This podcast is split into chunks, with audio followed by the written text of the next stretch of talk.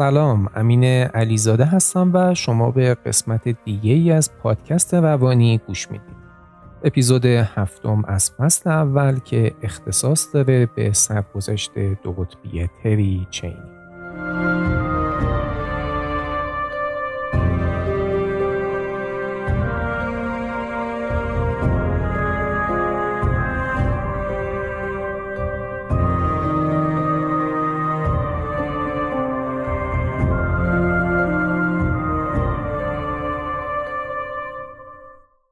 قسمت قبل تری عصبانی بود هم به خاطر شروع یک دوره مانیای دیگه و هم به خاطر سر و صداهای بلندی که از خونه همسایه می اومد.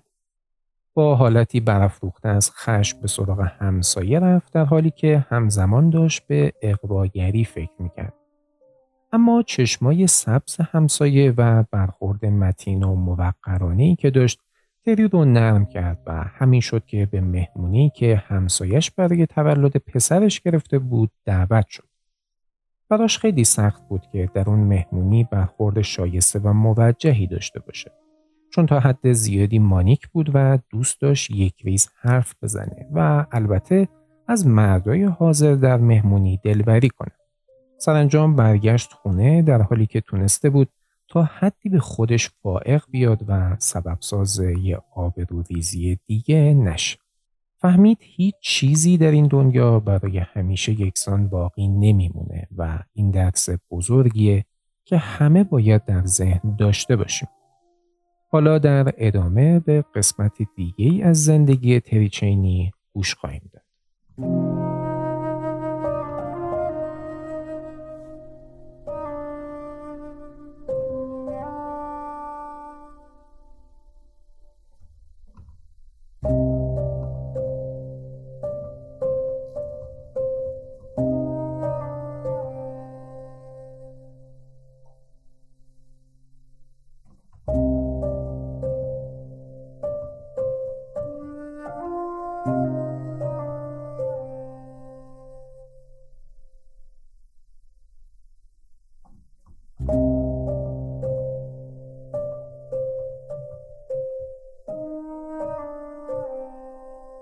شینی این فصل از کتابش رو با توصیف آسایشگاه روانی شروع می‌کنه.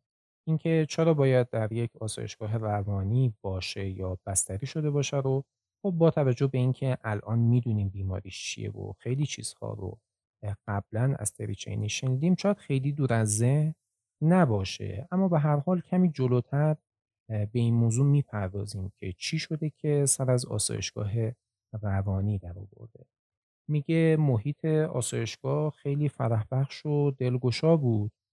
کاغذ دیواری های خیلی رنگارنگی داشت منقش بود به انواع اقسام گلها مخصوصا گلهای آفتابگردون و به رنگشون اشاره می‌کنه. میگه که گلهای آفتابگردون به رنگ زرد قناری بودن. خب ما خیلی جاها از تریچینی این علائق زیبایی شناختیش رو در زمینه رنگ ها می‌بینیم که البته می‌تونه برگرده به اینکه خب یک زن هست اما به طور کلی دریچنی خیلی به رنگ ها علاقه داره و همینطور به گل ها بعد به این ماجرا اشاره می‌کنه که میگه به طور کلی یه فضای مطبوعی داشت این آسایشگاه روانی مثل یک استخر آب گرم بود که البته با توجه به هزینه های قابل توجهی که از من گرفته بودند یا می‌خواستند بگیرند بابتش. همچین هم دور از انتظار نبود. نکته ای که وجود داشت این بود که این هزینه ها رو بیمه پوشش نمی‌داد. این ماجرا برمیگرده به اون دورانی که هنوز بیمه به طور موثری خدمات روانشناختی رو پوشش نمی‌داد. به طور کلی هم این گونه خدمات رو یک سری کارهای غیر ضروری تلقی می‌کردن. یه چیزی همتراز با عملهای زیبایی. بعد به این ماجرا اشاره می‌کنه میگه حتی اگه بیمه هم این خدمات رو پوشش می‌داد من هیچ وقت هیچ صورت حسابی رو به محل کارم عرضه نمی کردم یا هیچ نسخه استعلاجی رو نمی بردم اونجا. چرا؟ چون اوایل کارم بود خیلی دوست داشتم که خودی نشون بدم پرونده های بزرگ رو به من بسپارن و این سلسله مراتب کاری رو بالاخره همینجور پشت سر بذارم و ارتقا پیدا بکنم در محیط شغلیم. بعد به طور کلی هیچ کسی اساسا خبر نداشت تو محیط کارم که من درگیر چه بیماری هستم و از چه خدمات روانشناختی دارم استفاده می‌کنم. چطوری پوشش می‌دادم این ماجرا رو جلوی همکارام و جلوی سابکارم بهانه های دندونی می آوردم که دندونم درد می‌کنه یا یه سری مشکلات مداوم دندونی دارم که باید برم پیش دندون پزشک و به خاطر همین هر هفته چند ساعتی رو مرخصی می‌گرفتم و غیب می‌شدم. البته تریشینی به این ماجرا اشاره می‌کنه که میگه شایدم خیلی محتاط بودم و دست به عصا داشتم عمل می‌کردم. این حد دیگه لازم نبوده. میگه شرکت حقوقی که توش کار می‌کردم خیلی معروف بود توی بیورلی هیلز و شهرت داشت به اینکه حامی اهداف بشردوستانه است و از حقوق فقرا و ضعیفان دفاع می‌کنه. میگه اما خب به هر حال ضعف توی موکل یه چیزه توی وکیل یه چیز دیگه است. حتی تعریف می‌کنه میگه توی سال دوم فعالیتم بود به مناسبت هانوکا که یکی از اعیاد یهودیانه به هر کدوم از ماها که تازه کار بودیم توی شرکتمون یه نسخه دستساز از کتاب هنر جنگ دادن چرا؟ چون که ماها خودمون رو جنگجویان امروزی تصور می‌کردیم و به عنوان یه جنگجو اجازه نداشتیم که ضعیف باشیم یا ضعیف فکر بکنیم. میگه توی ساختمون آسایشگاه گیج می‌زدم اساسا نمی‌دونستم که چرا باید اونجا باشم و چه انتظاری از من میره چرا؟ چون میگه هیچ تشخیص مشخصی روم گذاشته نشده بود. تنها چیزی که می‌دونستم این بود که یه چیزی اشتباهه خیلی هم اشتباهه. خود این ماجرا نشون میده برهه‌ای که تریچینی داره در این اپیزود بهش اشاره می‌کنه از تمام اپیزودهای قبلی به لحاظ زمانی عقبتره چون که به داره میگه که من اساساً به درستی نمی‌دونستم که چه بیماری دارم و چه مشکلی دارم. میگه تقریبا یک سالی می‌شد که برای انجام دادن هر کاری باید جون میکندم. بدنم تبدیل شده بود به یه چیز سربی و خیلی سخت. میگه حتی برای نفس کشیدن هم باید جون میکندم. بدتر از همه چی بود؟ بدتر از همه این بود که به تلفن هم جواب نمی‌دادم. تماس پشت تماس پیام پشت پیام. و کلی کار عقب افتاده داشتم روی میزم کلی کاغذ یادآور چسبونده بودم از اون کارهایی که انجام نداده بودم و باید انجام می‌دادم. با این حال تونستم شغلم رو حفظ بکنم. چرا؟ چون به نوعی خب من وکیل بودم. این موجه بود که شاید تلفن هام رو جواب ندم یا حتی به راحتی می‌تونستم بهانه بیارم که خب سرم شلوغ بوده یا مثلا تو جلسه دادگاه بودم. وقتی با درمانگرم صحبت می‌کردم خب اون حرفای منو تصدیق می‌کرد. گفت که درک می‌کنم که چه فشارهایی روته. اما چه حسی داشتم؟ این حس رو داشتم که اساسا منو نمی‌فهمه. و اون چیزی که من دارم به واقع تجربه می‌کنم خیلی دورتر از اون چیزیه که درمانگرم داره به من میگه. هر هفته دو نوبت دوشنبه و پنجشنبه میرم پیشش. اون صرفا میشینه روی صندلی چرخدار قهوه‌ای رنگش. تاکید داره روی رنگ صندلی درمانگرش سر تکون میده و به حرفام گوش میده. خب دستش درد نکنه. اما این در چه حالی. در حالی که من انقدری گریه می‌کردم که نصف جعبه دستمال کاغذی مصرف می‌شد میگه کم کم به این نتیجه رسیدم که آقا چه کاریه ولش کن اصلا این گیر گرفتاری هایی که دارم این احساسات ناگواری که تجربه می‌کنم و بذارم پشت در مطب بذارم تا همون اتاق انتظار و چندان خودم رو جلوی درمانگرم خسته نکنم. بیشتر حرف دلی بزنم. به اصطلاح به فانتزیام بپردازم. مثلا چی؟ مثلا اینکه چقدر آرزو دارم که همه توی دفتر وکالتم بمیرن، تنهام بذارن، دست از سرم بردارن. یا اینکه چقدر خوب می‌شد یه شب بخوابم و دیگه از خواب بلند نشم. بالاخره کاسه صبر درمانگرش انگار یه جورایی پر میشه. بهش میگه که ببین من به طور کلی خوشم نمیاد که برای کسی خط نشون بکشم یا اتمام حجتی داشته باشم التیماتیومی بدم و از این حرفا. اما ببین من از نظر حرفه‌ای احساس می‌کنم که چاره‌ای به جز این نداریم که تو موافقت بکنی یه مدت توی یک آسایشگاه روانی بستری بشی. اگرم نخواهی که این کار رو انجام بدی یا با خواسته ای که ازت دارم موافقت نکنی مجبور میشیم که به زور وادارت بکنیم. شینی برمیگرده به درمانگرش میگه که شوخیتون گرفته. این چه حرفی دارید به من می‌زنید درمانگرش میگه که نه اتفاقا خیلی هم حرفم جدیه.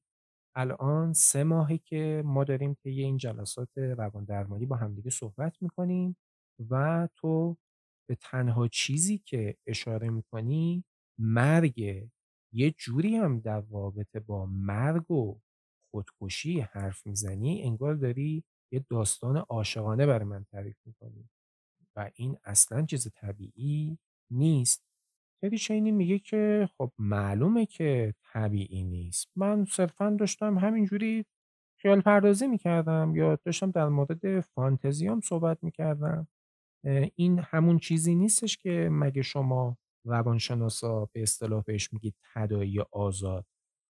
درمانگرش بهش میگه که ببین خیالتو راحت بکنم این چیزایی که الان تو داری میگی در اصل انعکاس ناخودآگاهته و مثل روز برای من حداقل روشنه که اون چیزی که در ناخودآگاه تو میگذره چیزی جز فکر به خودکشی نیست. فری چینی یه مقدار دلخور میشه. میگه آجا من نمی‌تونم. من کلی کار دارم. یه دادخواست استیناف تو همین پایان همین ماه دارم. بعد هفته آیندم سه تا درخواست حقوقی دارم. اما درمانگرش انگار که عقب نشینی ای نمی‌کنه. بهش میگه که ببین الان بهت میگم که قرار دقیقا چی کار بکن تو یه قولی به من بده. قول بده که خودت داوطلبانه با پای خودت مراجعه می‌کنی به اون جایی که من بهت میگم. اینی میگه که در مورد دقیقا چه جایی صحبت می‌کنی؟ باید برم تیمارستان رسما باید برم بیمارستان روانی. میگه نه اتفاقا جای بسیار خوبیه. یه محیط منحصر به فرد و آروم و زیباییه. بعد تریشینی در جوابش میگه که خب من اونجا برم دقیقا, دقیقا باید چیکار کنم؟ چه انتظاری از من دارم؟ درمانگرش میگه که هیچی هر کاری که دوست داری انجام بده. مطالعه کن استراحت کن. برو توی محوطه و باغ گشت و گذار کن. شینی باز دوباره اینجا برمیگرده میگه که ببین حرفت قبول ولی بازم جایی که من دارم میرم یه بیمارستان روانیه دیگه. درست دارم میگم دیگه. اونجا من برم کلی خلوچل می‌بینم کلی دیوونه می‌بینم. اینجا درمانگرش با یه زیرکی خیلی خاصی جوابشو میده و به نوعی قانعش می‌کنه. میگه ببین سخت نگی. آدمای مایه‌دار و ثروتمند که هیچ موقع دیوونه به حساب که نمیان که. فقط کلی جا هست برای اینکه صرفا ساخته شده که به اینا خدمات بده و اینها از خدماتشون استفاده بکنن. فرض کن که خسته شدی یه دوره کار خیلی طولانی داشتی حالا نیاز به استراحت داری. می‌خوای بری یه هوایی بخوری. میگه مطمئن باش که اگر اینجوری به ماجرا نگاه بکنی خیلی پذیرشش برات ساده تر باشه. اینطوری هم می‌تونم بگم. مغز تو مثل یه اتومبیل فراریه خب اتومبیل فراری وقتی که وقتی یه سازه تراز اول جهانیه که خوب کار بکنه دیگه. درست نمیگم؟ میگه تو اگه اتومبیل فراریت خراب بشه که نمی‌بری به بقال سر کوچه که می‌بری پیش نمایندگیش می‌بری پیش متخصصین این کار. مغز تو الان یه مقدار نیاز به آچارکشی لازم داره. همونطور که اتومبیل گرون قیمتت رو می‌بری پیش نمایندگی حالا من از تو می‌خوام که بری پیش متخصصین مغز و اجازه بدی که اونها یه مدت روی مغز کار بکنن. تری توی دل خودش میگه که حقا که عجب پزشک کاربلدی هستی و چقدر خوب منو شناختی. میگه بیخود نبود که از بین تمام شهرهای دنیا انتخاب کردم که توی بولی هیل زندگی بکنم. همینطور تعجبی نداشت که چرا اینقدر به تحصیل توی دانشگاه تراز اول اصرار داشتم؟ همیشه کارام از روی خودستایی بوده. همیشه دنبال افاده فروشی بودم. همیشه می‌خواستم که بهترین باشم. نه اینکه صرفا دوست داشته باشم یا اینکه امیدوار باشم که اینطوری باشه. نه اصرار داشتم که من اون آدم تک و نامبروان باشم. میگه که البته که تمام اینها برام حکم یه سپر دفاعی رو داشت. می‌تونستم پشتش قایم بشم تا یادم میاد همیشه مثلا از کثیفی و گرد و خاک بیزار بودم. همیشه دوست داشتم که محیط اطرافم در نهایت تمیزی و مرتب بودن باشه. میگه که شاید پول خوشبختی نیاره. یا نتونی با پولت خوشبختی رو بخری؟ اما حداقلش اینه که با پولت می‌تونی تمیزی رو بخری می‌تونی مرتب بودن رو بخری می‌تونی به هر چیزی تعادل و برازندگی ببخشی. میگه همه این کارا رو کرده بودم در اصل که و خودم رو پشت تجملگرایی قایم کرده بودم. که گول بزنم. هم خودم رو گول بزنم هم آدمای دوروبر خودم رو اگه یادتون باشه تو یکی از اپیزودهایی هم که با همدیگه شنیدیم دقیقا تری به نقش اون گلها اشاره می‌کرد توی دفتر وکالتش. اینجا هم ماجرا به همون نحوه. میگه یاد گرفته بودم که به جای اینکه خودم حرف بزنم اجازه بدم که این خرت و که دور خودم جمع کرده بودم بجام حرف بزنم. مثلا اگر اتومبیلم پرش است پس حتما من کارم خیلی درسته. یه وکیل فراز اولم. یا نگاه بکنید ببینید که این کت و دامنی که الان از برند آرمانی پوشیدم چقدر به تن من خوش نشسته. خلاصه تمام اینها صرفا بهانه ای بود یا سپری بود که باعث می شد من پشتش قایم بشم. به خاطر همین هم قیاس من با یه اتومبیل فراری انگار یه تیری بود که درمانگرم درست زده بود به هدف. پیش خودم گفتم که کسی چه می‌دونه؟ شاید این همون چیزی باشه که واقعا بهش احتیاج دارم. یه مقدار دوباره باز تنظیم بشم. به متخصصش میگه که خب مگه مثلا من سه روز اونجا ببونم چقدر برای من هزینه داره؟ و درمانگرش به یه رقم خیلی هنگفتی اشاره می‌کنه به تعبیر تری به رقم خیلی مزهک اشاره می‌کنه. اما این هزینه خیلی گرون قیمت هم نه تنها تری رو باعث نمیشه که عقب نشینی کنه بلکه بیشتر خوشش میاد. میگه که خب اگر که یه مؤسسه هست با چنین ویژگی هایی و چنین مبالغی هم به عنوان هزینه قراره که من بهشون پرداخت بکنم حتما کارشون خیلی هم درسته. و هر حال قبول می‌کنه که بره و سه روز رو در این آسایشگاه روانی بستری بشه.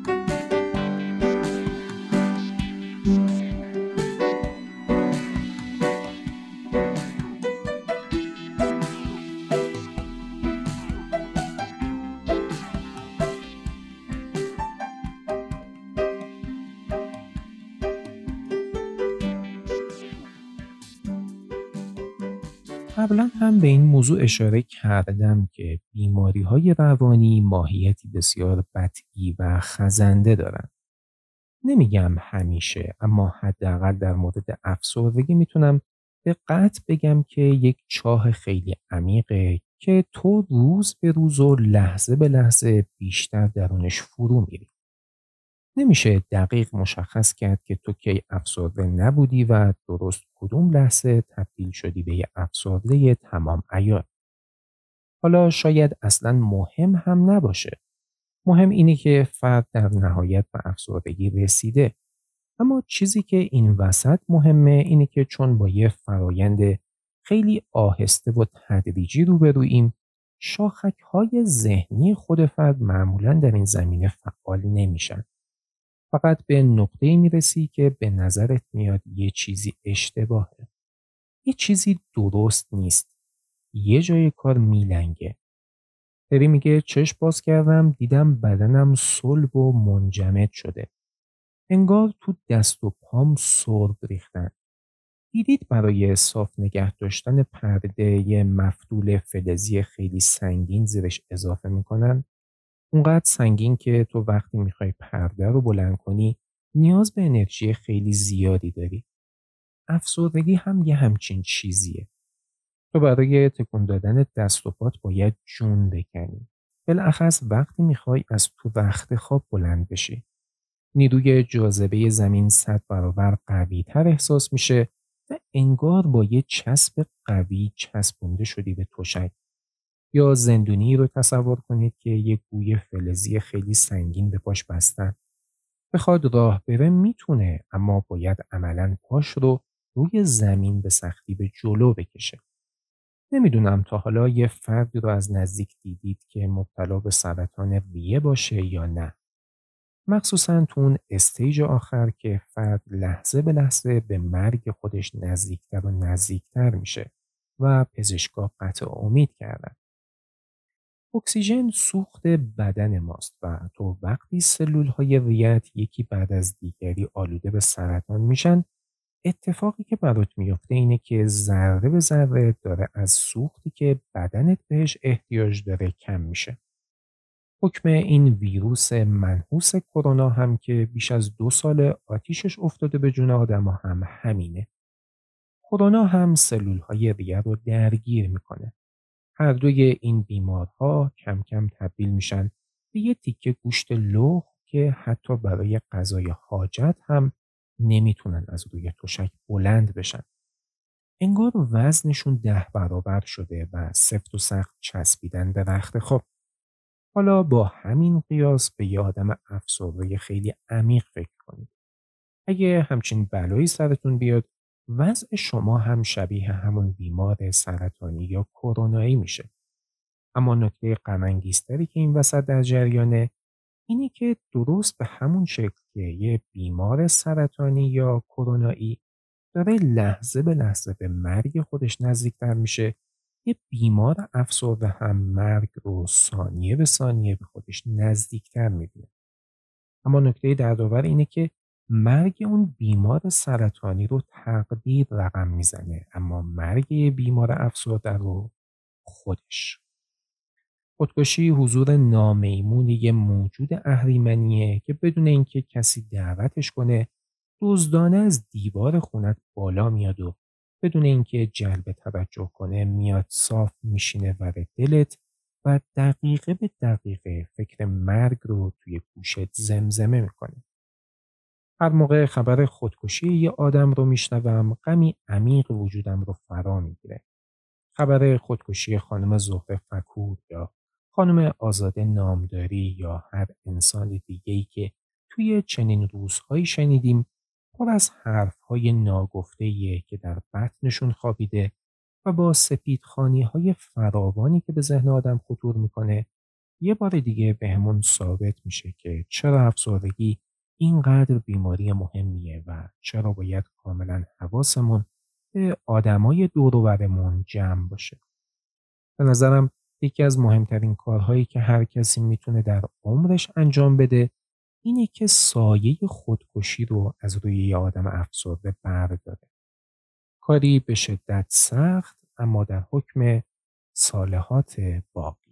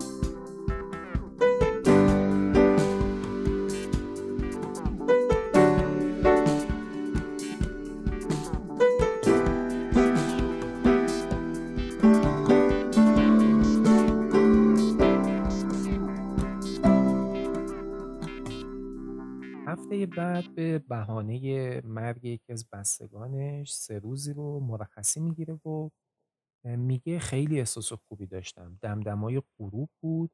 یه نور خیلی جذابی افتاده بود توی اتاق. تنها چیزی که یه مقدار دلخورم کرده بود این بود که خیلی با عجله و سرسری و توی آخرین لحظات چمدونم رو جمع کرده بودم. چیز جالبی که اینجا میگه اینه که میگه شما وقتی بخوای برید تیمارستان چه لباسی بپوشی خوبه. بعد میگه کوکو شانل که خب یه برند خیلی معروف پوشاکه و برای هر جایی بالاخره حرفی برای گفتن داره. انگار که برای رفتن به تیمارستان هیچی هیچ حرفی برای گفتن نداره و سکوت اختیار کرده. جایی که باید می‌رفتم اونجا اسمش کازا پاسیفیکا بود یه مؤسسه خیلی عریض و طویل با انواع اقسام خدمات روانشناختی. اما با این حال وقتی که داشتم به سمتش رانندگی می‌کردم تابلوشون انقدر کوچیک و دور از چشم بود که عملا داشتم ردشون می‌کردم. به محض اینکه چشمم خورد به تابلو به سرعت پیچیدم به سمت راست و افتادم توی جاده سنگلاخ. میگه صدای ترق و توروق لاستیک ماشین هام توی این جاده خیلی برام جذاب بود انتهای مسیر رسیدم به یه ساختمون سفید و خیلی بزرگ با کرکره سفید و یه درخت بید مجنون خیلی خیلی بزرگ دیدم که تا به اون لحظه در عمرم یک همچین درختی با چنین هیبتی رو ندیده بودم. یه گروه از خدم و حشم اومدن به استقبالم. یکی چمدونامو گرفت، یکی ماشین رو هدایت کرد به پارکینگ و یه خانم قد بلندی هم اومد به استقبالم که خیلی ظاهر اشرافی داشت، دندوناش خیلی سفید و سلامت بود و موهایی به رنگ روشن داشت. به من لبخند زد و به استقبالم اومد و گفتش که به کازا پاسیفیکا خوش اومدید اجازه بدید که شما رو به داخل راهنمایی کنم چیز دیگه ای که به نظرش میاد اینه که برخلاف انتظارش هیچ کدوم از اون کارکنانی که در اونجا مشغول به خدمت بودن یونیفرماشون سفید نبود. یه رنگ آبی خیلی ملیحی داشت که منو یاد قرص والیوم هم مینداخت به دنبال اون خانم رفتیم و وارد یه لابی خیلی دنج و خیلی شیکی شدیم. تماما پوشیده شده بود از نقش و نگار گل و همچنین گلهای طبیعی. مخصوصا نیلوفرهای کازابلانکایی که من همیشه عمر عاشقشون بودم. سرم رو به سمتشون خم کردم و یه نفس عمیقی کشیدم حسابی پوشون کردم. اون خانم برگشت به من گفت که پس شما از این مدل نیلوفرها مثل که خیلی خوشتون میاد. اگه دوست داشته باشید ما می‌تونیم ترتیبی بدیم که تعدادی از این گلها رو بیاریم در اتاقتون قرار بدیم میگه هنوز یخم باز نشده بود اما حال و هوای اون آسایشگاه خیلی به چشمم مثبت اومد. به نظر می اومد که با یه مؤسسه خیلی تراز اولی روبروم.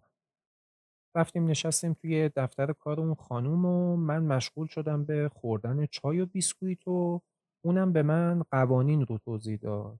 گفتش که اینجا روزی یک بار باید یه درمانگر رو ببینی و همینطور افکار و حالات روزانه خودت رو یادداشت کنی. پری میگه خب چیز سختی نبود اما یه چیز دیگه هم اون خانم گفت. گفتش که با هم اتاقی که مشکلی نداری.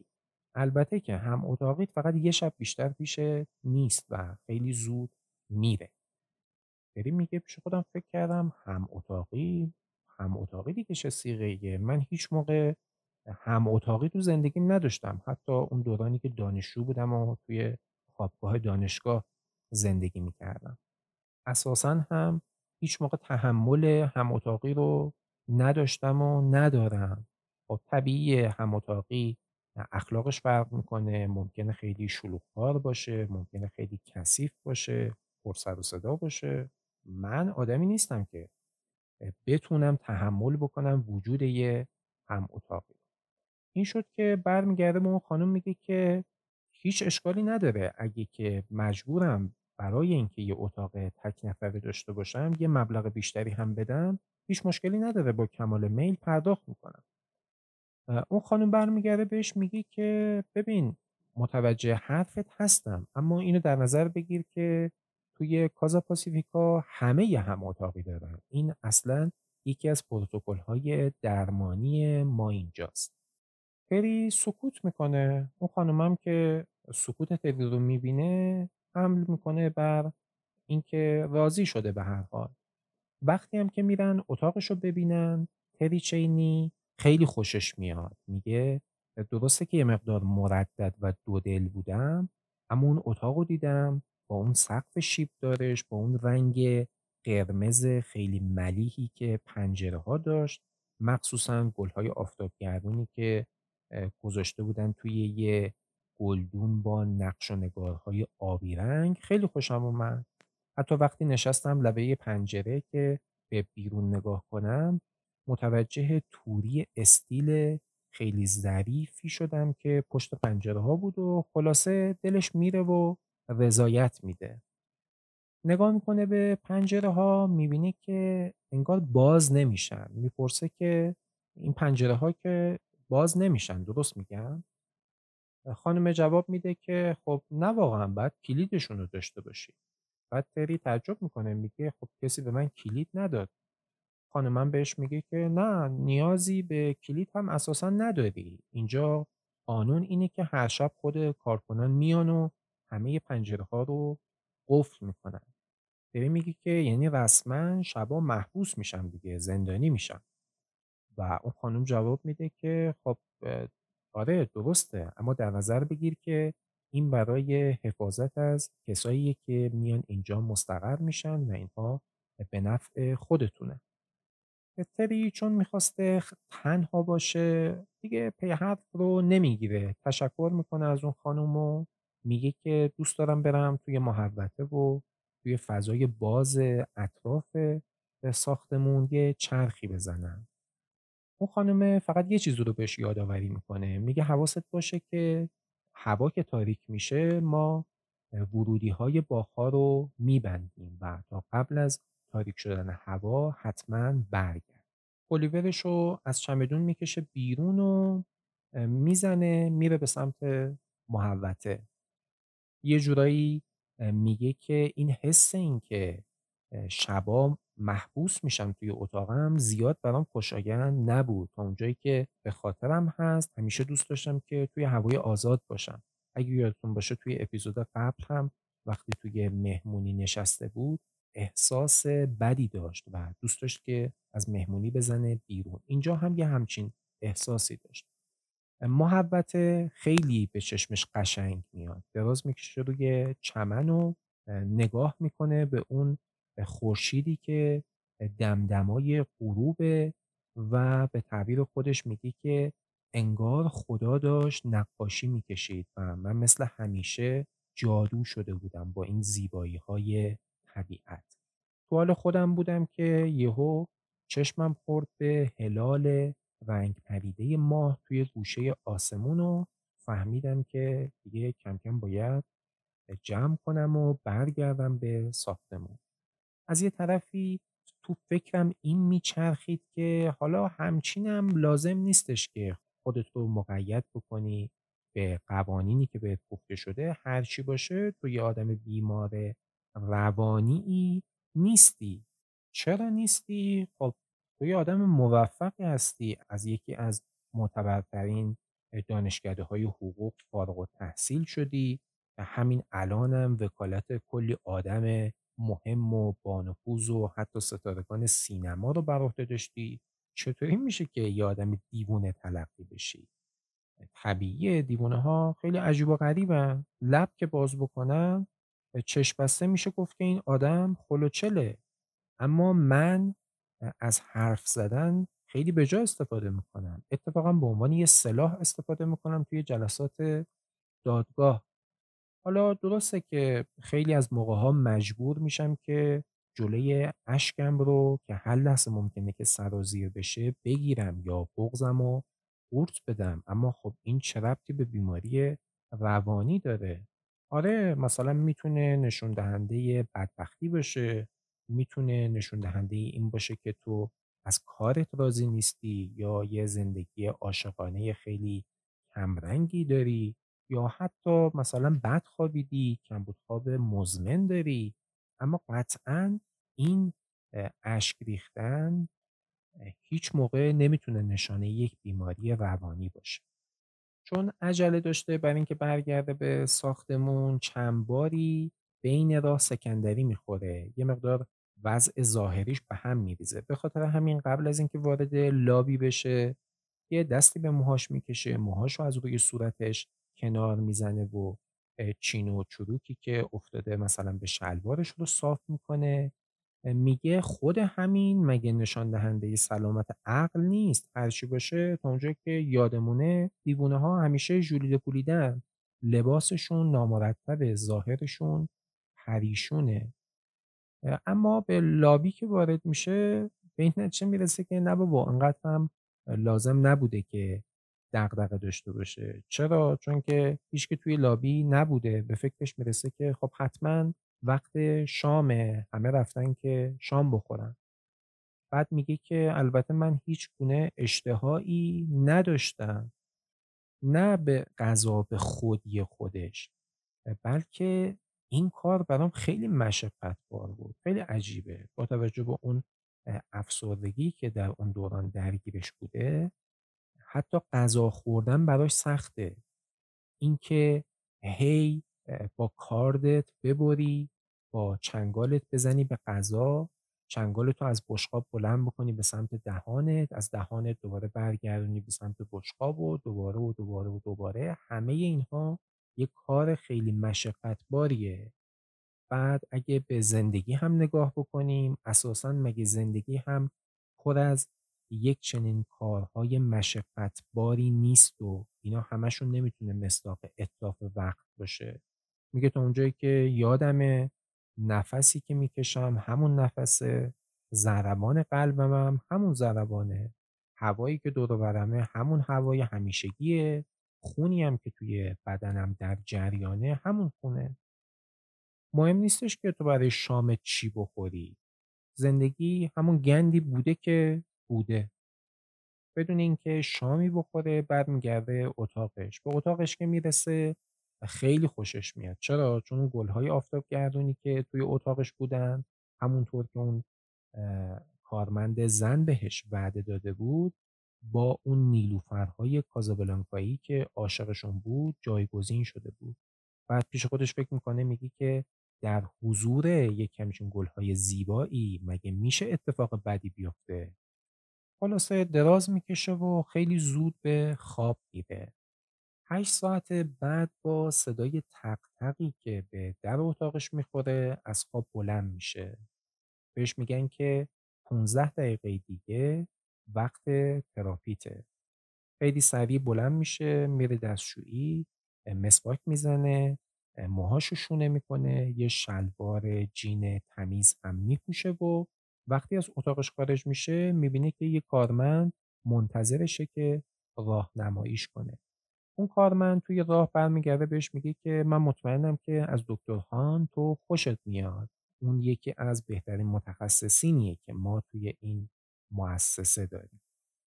اما چشم تری که به دکتر هان میفته یه مقدار نظرش به سمت اون بهترینی که اون کارمند گفته عوض میشه به سمت اینکه به تعبیر خودش اون دکتر همه چیزش خاکستری بود به نوعی سوسو بود. از اون ژاکت کشباف پشمی و ژولیده پولیدش بگیر تا اون دایره های ریزی که زیر چشماش داشت تا موهاش که خیلی به دقت شونه زده بود و حتی صداش هم خیلی خاکستری به نظرم می اومد. برگشت به من گفتش که لطفا بشین می‌خوایم با هم دیگه یه چند تا تست انجام بدیم.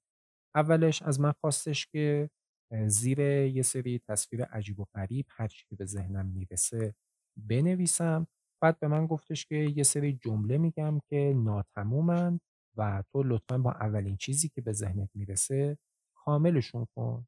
بری میگه که همچین تستای خیلی سختی نبودن یه بدبستان خیلی تیپیکال بودن. دکتر بهش میگه که اگه می‌تونستم هر چیزی در این دنیا باشم آنگاه بری جواب میده که آنگاه نامرئی خواهم بود.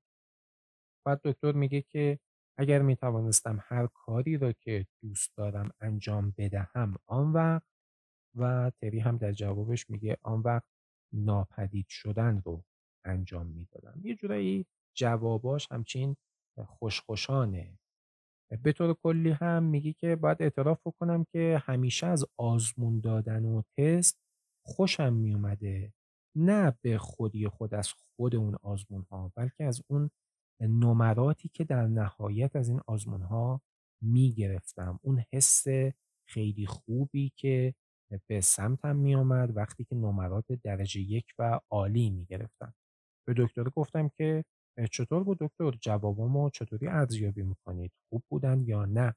اما دکتره بهش میگه که ببین این تستایی که من دارم ازت می‌گیرم مثل اون امتحان هایی که توی مدرسه می‌دادیم نیستن که سراخر یه نمره به تعلق بگیره 20 بگیری 15 بگیری یا هر نمره دیگه ای تری بیش خودش فکر می‌کنه که چقدر چرت شد.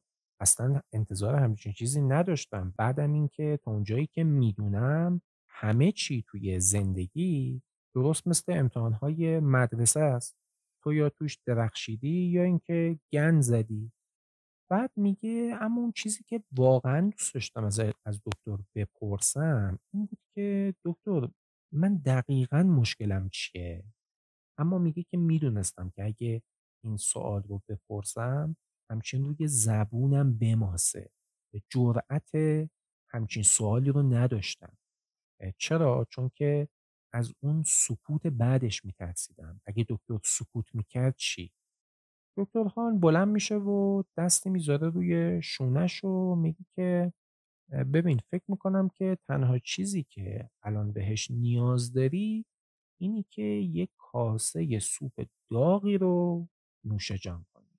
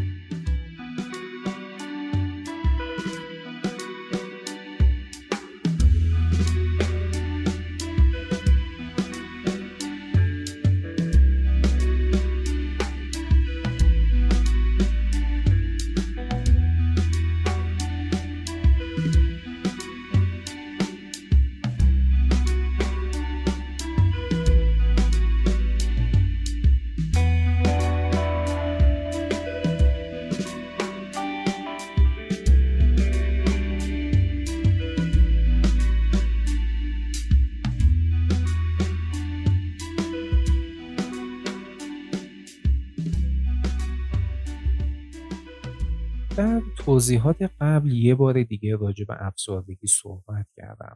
حالا مایلم به بهانه شنیدن حرفهای تریچینی درباره چند مصداق عینی که می‌تونن نشون دهنده ظهور افسردگی باشن با شما صحبت کنم.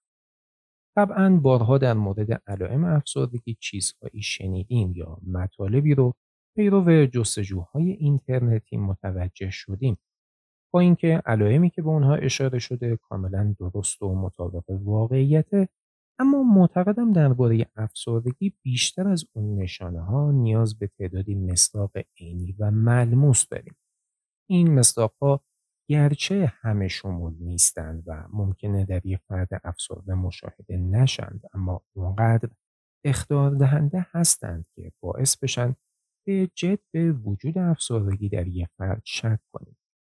حتی برای خود فرد درگیر بسیار آگاهی دهنده. یکی از این ها جواب ندادن به تلفن و تماسه. احتمالا حداقل به یه فرد برخورد کردید که هرچی باهاش تماس می‌گیرید اون فرد پاسخگو نیست.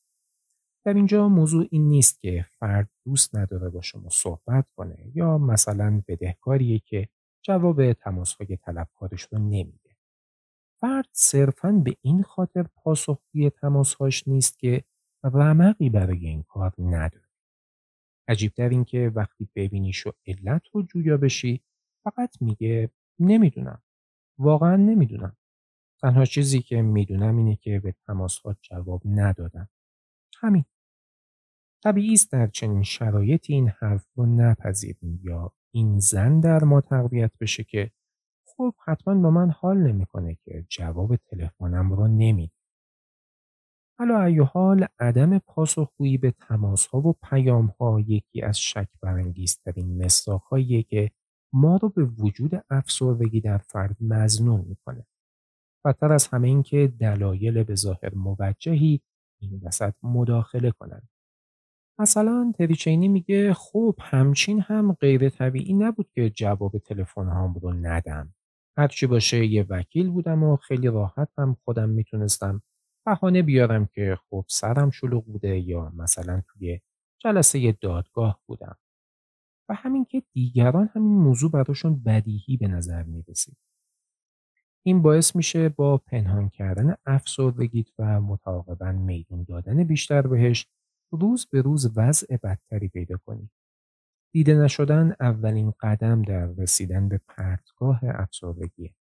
اگه به خاطر داشته باشید تری می‌گفت هیچکس متوجه بغزی که همیشه و همیشه گلوم رو فشار می‌داد نمی‌شد و هیچکس چشمش نمی‌رفت به سمت انبوه دستمال کاغذی مچاله شده تو دستم. به خاطر همینه که اینقدر روی مصداقها تاکید دارم. شاید فرد بتونه اشک خودش رو از شما پنهون کنه اما جواب ندادنش به تلفن ها رو هرگز. این پاسخ ندادن به تماس ها زاویه ظریف دیگه ای داره که دوست دارم در اینجا بهش اشاره کنم. یکی دیگه از علتهایی که فرد به تلفن‌هاش جواب نمیده اختلال خواب گسترده که یه شخص افسرده گرفتارش میشه. و هم ریختگی خواب طوری زندگیت رو تحت تاثیر خودش قرار میده که خیلی بعیده با وجود اون بتونی از عهده مسئولیت های اجتماعی و کاری که داری بر بیای. یادتون هست که تریچینی می‌گفت رفته رفته تو محل کارم دیرتر و دیرتر حاضر می شدم طوری که عملا تبدیل شده بودم به یه آدم شبکار. شبکاری یکی دیگه از مصداقهاییه که بد جور باید بهش مشکوک شد. فرد میخوابه اما خیلی زیاد و عموما در طول روز. سیکل فعالیتش به طرز درد سرسازی کاملا برعکس میشه. گرچه خیلی میخوابه اما خوابش مفید نیست. خیلی زیاد هم خواب می‌بینه. خوابهایی که عموما بار هیجانی زیادی دارن. و خیلی زیاد از خواب بلند میشه و دوباره به خواب میره و به این شکل خوابش به جای یه خواب مطلوب پیوسته تبدیل میشه به یه خواب منقطع و در هم ریخته. فرد به تماسهای شما جواب نمیده چون خوابه. در وقت اشتباهی هم خوابه. یا اونقدر سنگین و کسله که اگه به تماس شما جواب بده به قطع یقین بهش میگید خواب بودی؟ این هم یکی از موارد عجیبیه که افسردگی به سرت میاره. تون صدای همیشه خواب آلود. اگه کسی به تماسهای شما جواب نمیده و اگه هم بده همیشه فکر می‌کنید که خواب بوده به قطع یقین به افسردگی شک کنید. البته لازمه در اینجا مجددا تاکید کنم که افسردگی همیشه پرخوابی نمیاره بلکه ممکنه برعکس کمخوابی بیاره. اما با این حال این چیزی از حجیت مصداق جواب ندادن به تماس ها و همیشه خوابالود به نظر رسیدن کم نمی مصداق های دیگه هم وجود دارن که اشاره به اونها رو به وقت دیگه ای میسپارم.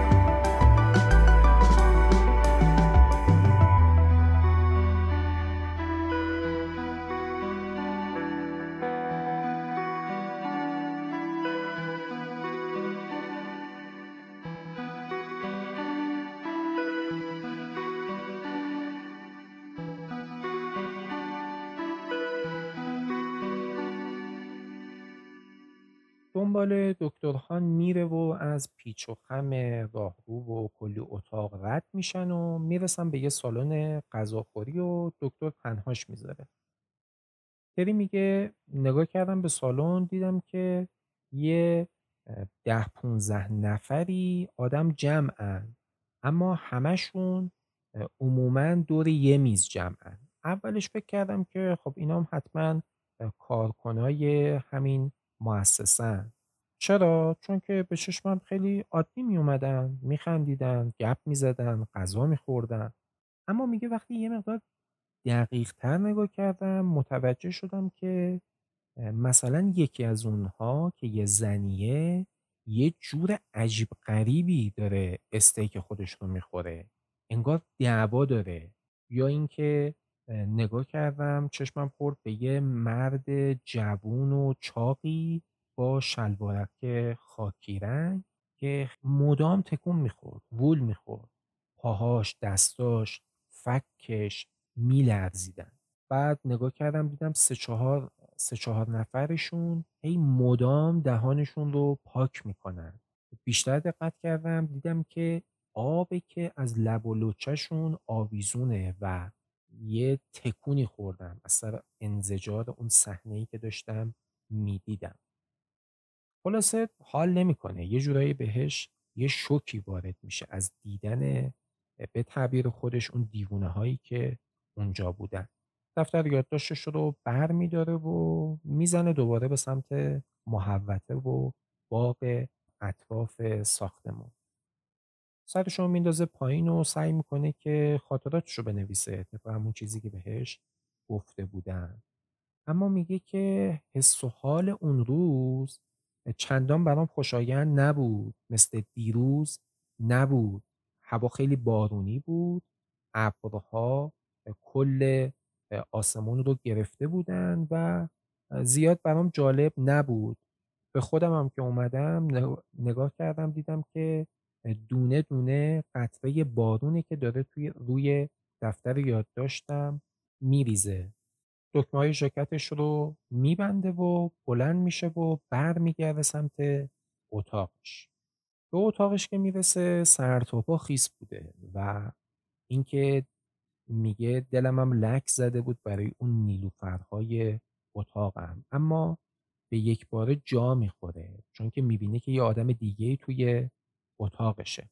یه مقدار که دقت می‌کنه می‌بینه که یه زنیه با صورتی که لکه به لکه سفید و سرخه برخی جاهاش براقه، برخی جاهاش کک و مکیه، انگار که یه طرف بدنش کلا نیست و نابود شده بود. دست چپ اساسا نداشت، از بیخ کنده شده بود. گرچه که خب دست راستش سالم بود و به طور کلی یه آدمی بود با سر و وضع خیلی ناگواری، خیلی آزاردهنده‌ای، سر سوخته بود.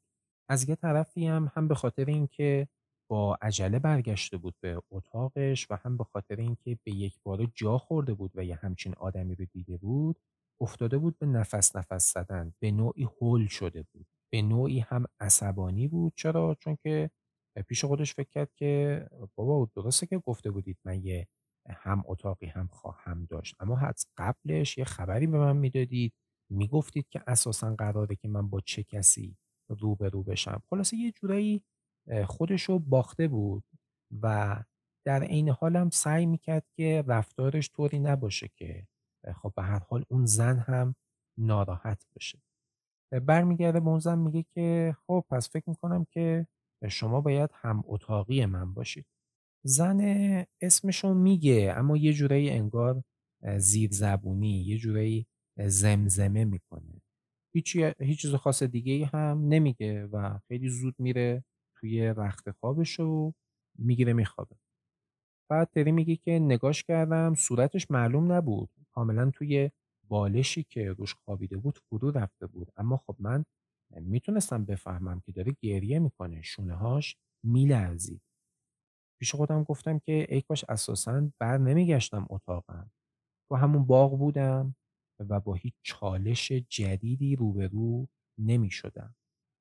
دو دل بودم چیکار کنم برگردم بمونم. خلاصه میمونه میره بالای سر زنه و برمیگرده بهش میگه که شرمنده فکر کنم شما چیزی گفتی. اون خانم با همون همون حالتی که داشته گریه می‌کرده و با صدای لرزانی بهش جواب میده که ای کاش نامرئی بودم. کاش می‌تونستم ناپدید بشم. اینو که میشنوه داغ دل تری دوباره تازه میشه. میگه که من این حرف رو به خوبی میشناختم. این زبان رنج بود. چیزی که کاملا و از عمق جانم میفهمیدم.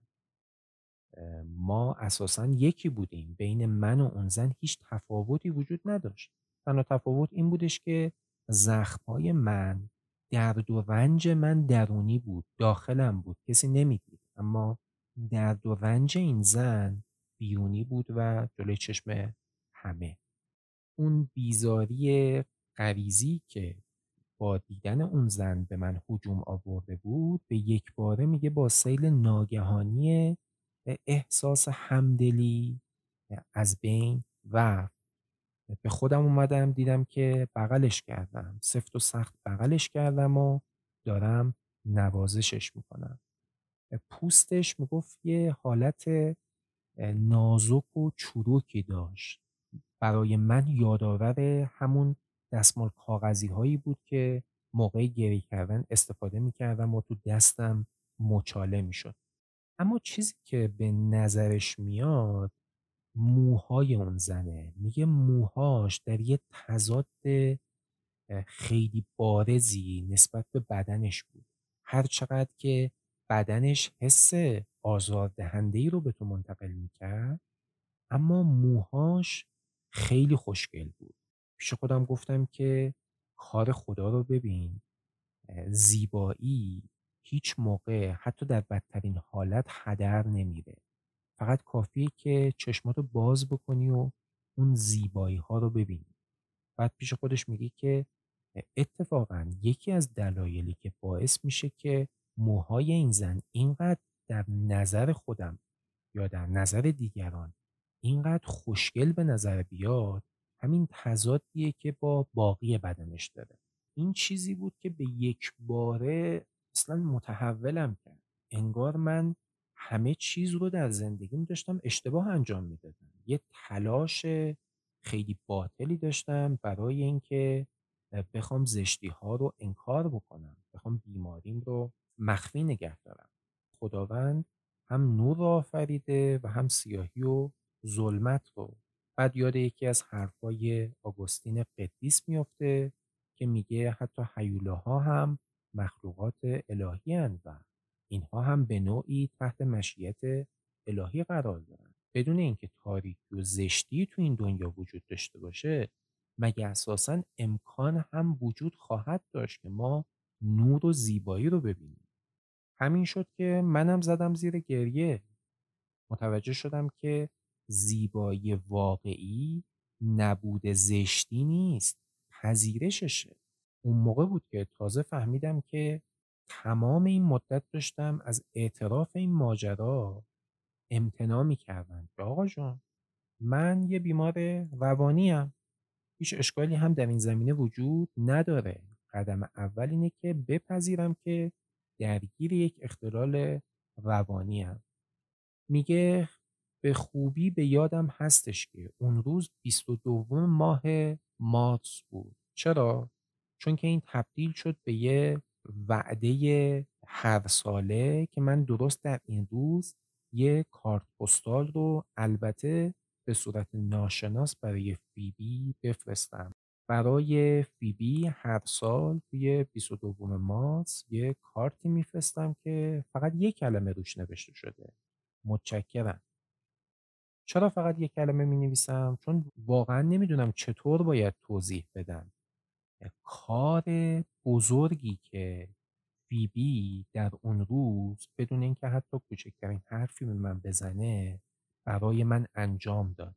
فقط تنها چیزی که می‌دونم اینه که بزرگترین پیروزی های من همیشه در زندگی پذیرش واقعیت بوده و تسلیم در برابر اونها.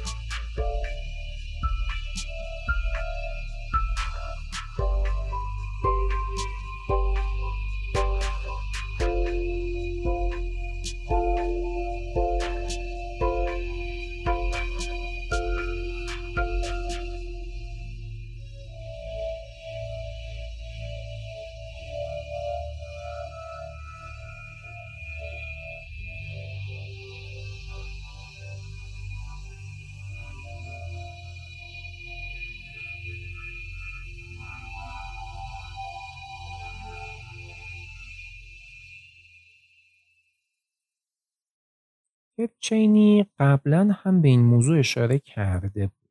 منظورم اونجاییه که در اون شب کریسمس مشغول بادنوشی با اون کلیدساز بود و به چیزی اشاره کرد تحت عنوان زبان رنج. به اعتقاد من غم و درد مواهبی مقدسن. منظورم این نیست که آرزو داشته باشیم رنج بکشیم و سختی ها زندگیمون رو تحت تاثیر خودشون قرار بدن. اما چه دوست داشته باشیم و چه نه پیچیدگی و آلام بخشی طبیعی از زندگی انسان در هر دوره و هر جایی. نکته مهمی که این وسط باید اتفاق بیفته رسیدن به معنا و درجات پختگیه. این یک کلید ارزشمند برای فهمیدن این ماجراست که آیا با انسانی پخته و کمال یافته طرف هستید یا نه؟ یه فرد پخته پر از خاطرات آسیب رسان و متعلم کننده است اما وقتی راجع به اونها حرف می‌زنه اثری از فلاکت و بدبختی دیده نمیشه. حرفای اون آدم پر از لحظات باشکوه و یاداوری های عبرت آموزه. حتما دیدید که وقتی با کسی صحبت می‌کنید احساس می‌کنید اون آدم شما رو نمی‌فهمه. همون احساسی که تریچینی هنگام صحبت با تراپیستش داشت. هرچی بیشتر حرف می‌زنید انگار اون آدم همینطور داره از فهم حال شما دورتر و دورتر میشه. همین میشه که کم کم ترجیح می‌دید سکوت اختیار کنید و دیگه در مورد رنجی که می‌کشید با کسی هم کلام نشید. اما همین اتفاق در مواجهه با یک آدم پخته شکل و شمایل دیگه ای به خودش می‌گیره. اون آدم بدون اینکه اصلا حرفی بزنید این حس رو به شما میده که کاملا شما رو می‌فهمه و به خوبی می‌تونه با حرفاش احساس درک شدگی رو به شما انتقال بده. بله تریچینی وقتی با آلام اون کلید ساز روبرو میشه یا وقتی اون زن رو می‌بینه که به طرز دردآوری بدنش سوخته و عضوی از بدنش رو هم از دست داده به سرعت متوجه زبان رنج در اون آدم میشه و میگه آن فرد رنج می‌کشید و این چیزی بود که من به خوبی میفهم. لیست زدن دست خالکوبی شده و خونالود اون کلیدساز گرچه عواقب بسیار شومی برای تریچینی داشت یا همین آغوش کشیدن زنی آسیب خورده گرچه با جوشش اشک همراه بود اما حاوی فهمی عمیق در مواجهه اصیل دو انسان در درک متقابل همدیگه است. انسانهای پخته این گونه دیگران رو درک می‌کنند و واکنششون هم سبب تعالی خودشون میشه و هم طرف مقابلش. گرچه تا به اینجا توضیحی به ما داده نشده که سرنوشت این زن با سوخته چی شد اما تبدیل شد به یک کارت پستال ناشناس که هر سال براش ارسال میشه و روش فقط یک کلمه نوشته شده. متشکرم. به همین شکل گرچه اون کلیدساز بلایی خورد کننده سری تری آورد اما مواجهه انسانی تری باعث شد هم او به کمکش بشتابه و از مرگ حتمی نجاتش بده. به واسطه همون زن یک دست بود که گرچه یه بیمار روانی بستری در آسایشگاه بود و تمام زیبایی ظاهریش رو از دست داده بود اما همو بود که بهتری فهموند زیبایی واقعی نبود زشتی نیست بلکه پذیرش اونه. همون زن بود که بهتری فهموند این همه وقت داشته خودش رو گول می‌زده. گول می‌زده که یه بیمار روانی نیست. گول می‌زده که همه چی رو به راهه و مشکلی وجود نداره. اما نقطه شروعش برای مقابله با بیماری شدیدی که درگیرش بوده همون لحظه که صادقانه وجود منحوس بیماریش رو میپذیره و سعی می‌کنه بهش فائق بیاد. بله یه انسان پخته هم سبب تعالی شما میشه و هم خودش یه پله دیگه به سمت زندگی انسانی تر پیش بیاد. اگه با یه آدم با چنین خصایصی برخورد کردید سفت و سخت بهش بچسبید. این یکی از چیزهاییه که همه ما بهش نیاز داریم. ممنونم از اینکه به اپیزود دیگه ای از پادکست روانی گوش دادید. تا قسمتی دیگه خدایا رو نگهدار.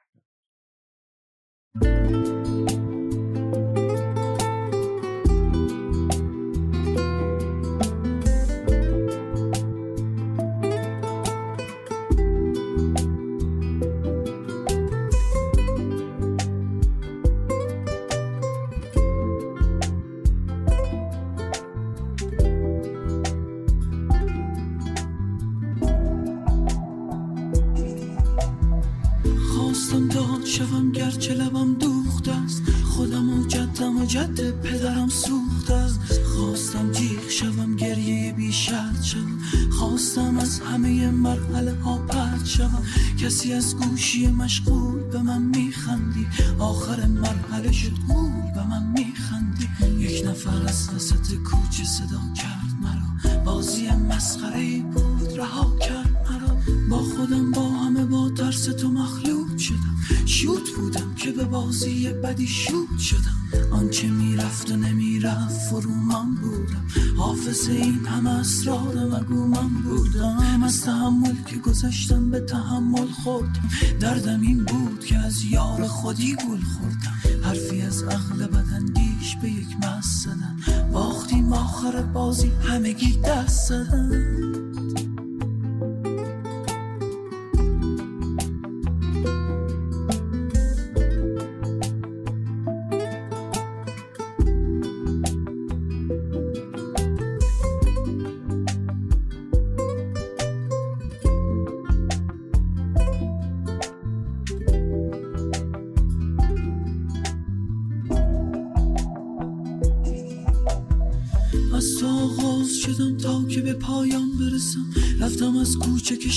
به خیابان برسم. بوی زن دادم و زن داد به موی فشنم. راه رفتم که به بیراه خود مطمئنم. خسته از بودن تو خسته تر از رفتن تو. خسته از مولوی و شوش برا آهن تو. خسته از آنچه که بود و به خدا هیچ نبود. خسته از منظره خسته تهران در دود